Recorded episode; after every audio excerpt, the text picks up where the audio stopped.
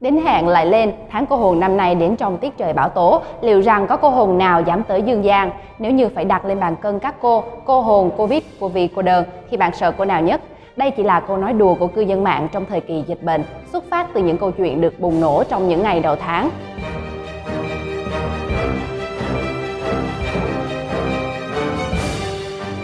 Người Việt thường gọi tháng 7 âm lịch là tháng cô hồn và ngày rằm tháng 7 âm lịch là ngày lễ xá tội vong nhân. Theo các câu chuyện được truyền tai nhau thì người ta cho rằng tháng 7 âm lịch đang đuổi do cửa địa ngục mở và hồn ma tự do lên trần gian quấy nhiễu, cho nên không biết từ khi nào người ta kiêng tất cả mọi thứ từ buôn bán, kinh doanh, ký kết hợp đồng, nhập trạch, mua bán. Thế nhưng có rất nhiều câu chuyện đáng chú ý những ngày đầu tháng. Và quý vị các bạn đang theo dõi bản tin Việt Nam Plus News với những câu chuyện đầu tháng cô hồn.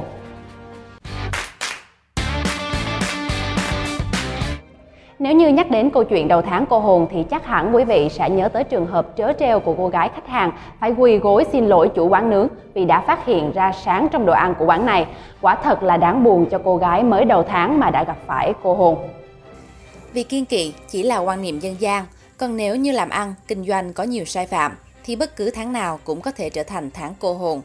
Ông chủ quán nhắn nướng ở Bắc Ninh bắt thực khách quỳ vì chê đồ ăn có sáng, có lẽ là người thấm thía tháng cô hồn rõ nhất. Ngay ngày mùng 1 tháng 7 âm lịch, cư dân mạng xôn xao với đoạn video và hình ảnh một cô gái bị quỳ gối khóc lóc xin lỗi một nhóm người có vẻ ngoài bậm trợn, giọng dọa nạt. Được biết, trước đó, cô gái có tới ăn đồ nướng tại quán nhắn nướng Hiền Thiện ở Bắc Ninh. Trong bữa ăn, cô gái có phát hiện một miếng lòng non nướng, nghi có sáng và chụp ảnh lại. Sau đó, cô gái lên một fanpage ở Bắc Ninh và đăng dòng trạng thái cảnh báo nên tránh xa quán này. Sau khi bài viết được đăng tải và nhận nhiều phản hồi từ cộng đồng mạng, chủ quán nướng đã tìm tới cô gái đăng bài và đe dọa. Đoạn clip ngay sau đó được đăng tải lên mạng xã hội cho thấy, thay vì nói chuyện lịch sự, thì chủ quán mắng nhiếc, hăm dọa, thậm chí bắt vị khách này quỳ gối dưới sàn nhà. Một nhóm đàn ông ngồi trên ghế, dùng những lời lẽ dọa dẫm, đe dọa cho bảo kê tìm kiếm nhà cô gái. Liên quan đến sự việc, sáng ngày 20 tháng 8, Đại tá Nguyễn Hồng Vị, trưởng công an thành phố Bắc Ninh cho biết, đơn vị đã ra quyết định khởi tố vụ án, khởi tố bị can và ra lệnh bắt tạm giam đối với Nguyễn Văn Thiện, 47 tuổi, chủ quán nhắn nướng Hiền Thiện, có địa chỉ tại đường Nguyễn Đăng Đạo, phường Đại Phúc, thành phố Bắc Ninh để điều tra về tội làm nhục người khác. Tại cơ quan điều tra, Nguyễn Văn Thiện đã thừa nhận toàn bộ hành vi phạm tội của mình. Công an thành phố Bắc Ninh đang lấy lời khai của những người có liên quan để điều tra, làm rõ và xử lý nghiêm theo quy định. Không chỉ vậy, khi tiến hành kiểm tra đột xuất công tác đảm bảo an toàn vệ sinh thực phẩm và công tác phòng chống dịch COVID-19, lực lượng chức năng còn phát hiện nhiều sai phạm của quán như không có dụng cụ lưu mẫu thức ăn, thực phẩm để trực tiếp dưới nền đất, khu vực bếp có côn trùng, chưa có đồ bảo hộ cho nhân viên trong quá trình chế biến trực tiếp. Chính vì những câu chuyện truyền tai đáng sợ nên người dân có quan niệm cứ đến tháng này là đổ xô đi đền chùa cầu an, thậm chí ngay cả trong thời kỳ dịch bệnh đáng lo ngại. Mặc cho Hà Nội đã có nhiều văn bản chỉ đạo tạm dừng các hoạt động tập trung nơi đông người, nhưng người dân vẫn cố chấp chen nhau đến lễ phủ Tây Hồ. Trước diễn biến của sự việc này, ngay lập tức Phó Chủ tịch Ủy ban Nhân dân thành phố Hà Nội Ngô Văn Quý, trưởng ban chỉ đạo phòng dịch COVID-19 thành phố yêu cầu quận Tây Hồ báo cáo về việc có rất đông người dân đổ về phủ Tây Hồ đi lễ. Theo ông Đỗ Anh Tuấn, Chủ tịch Ủy ban Nhân dân quận Tây Hồ, do số người đổ về phủ ngày càng đông, không đảm bảo phòng chống dịch và đến 15 giờ chiều ngày 19 tháng 8, quận đã chỉ đạo phường Quảng An tạm đóng cửa phủ Tây Hồ. Thời gian tới, nếu lượng người đổ về phủ đông, thì quận sẽ chỉ đạo tiếp tục đóng cửa phủ Tây Hồ để phòng chống dịch. Phó Chủ tịch Ủy ban Nhân dân thành phố Ngô Văn Quý yêu cầu quận Tây Hồ làm rõ trách nhiệm, không để xảy ra sự việc tương tự. Theo dân gian, tháng 7 âm là tháng 6 ngày để làm những công việc lớn. Vậy liệu tháng 7 âm lịch năm nay có thể thay đổi được điều này? Liệu người dân có được mua nhà hay mua xe hay không? Mời quý vị cùng tôi đi tìm câu trả lời.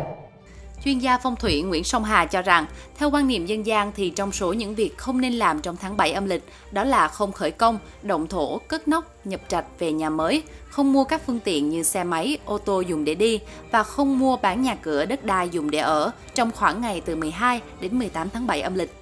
Tuy nhiên, bà Hà cho hay những điều nên làm hay không nên làm trong tháng cô hồn đều là những tín ngưỡng dân gian theo kinh nghiệm truyền lại mà không một ai hay một ngành khoa học nào có thể kiểm chứng đúng sai.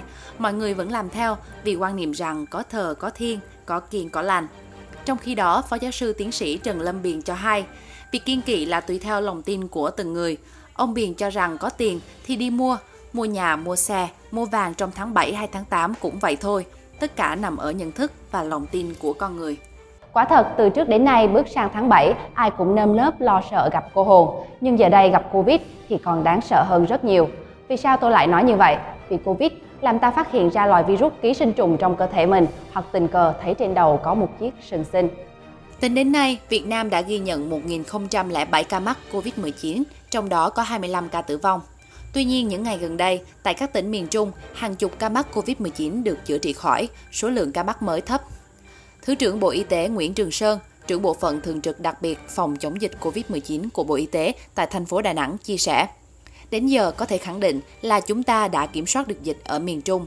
Theo Thứ trưởng Nguyễn Trường Sơn, hiện năng lực y tế của các tỉnh miền Trung tăng lên rất nhiều so với thời điểm trước dịch COVID-19 bùng phát. Riêng thành phố Đà Nẵng có thể đáp ứng tốt để chống lại tất cả các đợt dịch nếu xảy ra. Thứ trưởng Sơn dự đoán trong thời gian tới, nếu không có những trường hợp phát sinh đột biến, thì Bệnh viện Đà Nẵng cũng sẽ được gỡ phong tỏa. Thứ trưởng Sơn cũng cho hay, nếu như mới đầu, năng lực xét nghiệm tìm COVID-19 tại thành phố Đà Nẵng chỉ dừng lại ở con số 1.000 mẫu trên một ngày, thì nay có thể đáp ứng được gần 50.000 mẫu trên một ngày. Nội dung vừa rồi đã khép lại bản tin của Vietnam Plus News ngày hôm nay. Mời quý vị và các bạn tiếp tục cập nhật vào các ngày thứ hai, thứ tư và thứ sáu hàng tuần tại trang báo điện tử và kênh YouTube của Vietnam Plus. Chúc quý vị có một ngày nghỉ vui vẻ bên gia đình và đừng quên tuân thủ các quy định về phòng chống dịch Covid-19 để bảo vệ sức khỏe của chính mình cũng như những người xung quanh.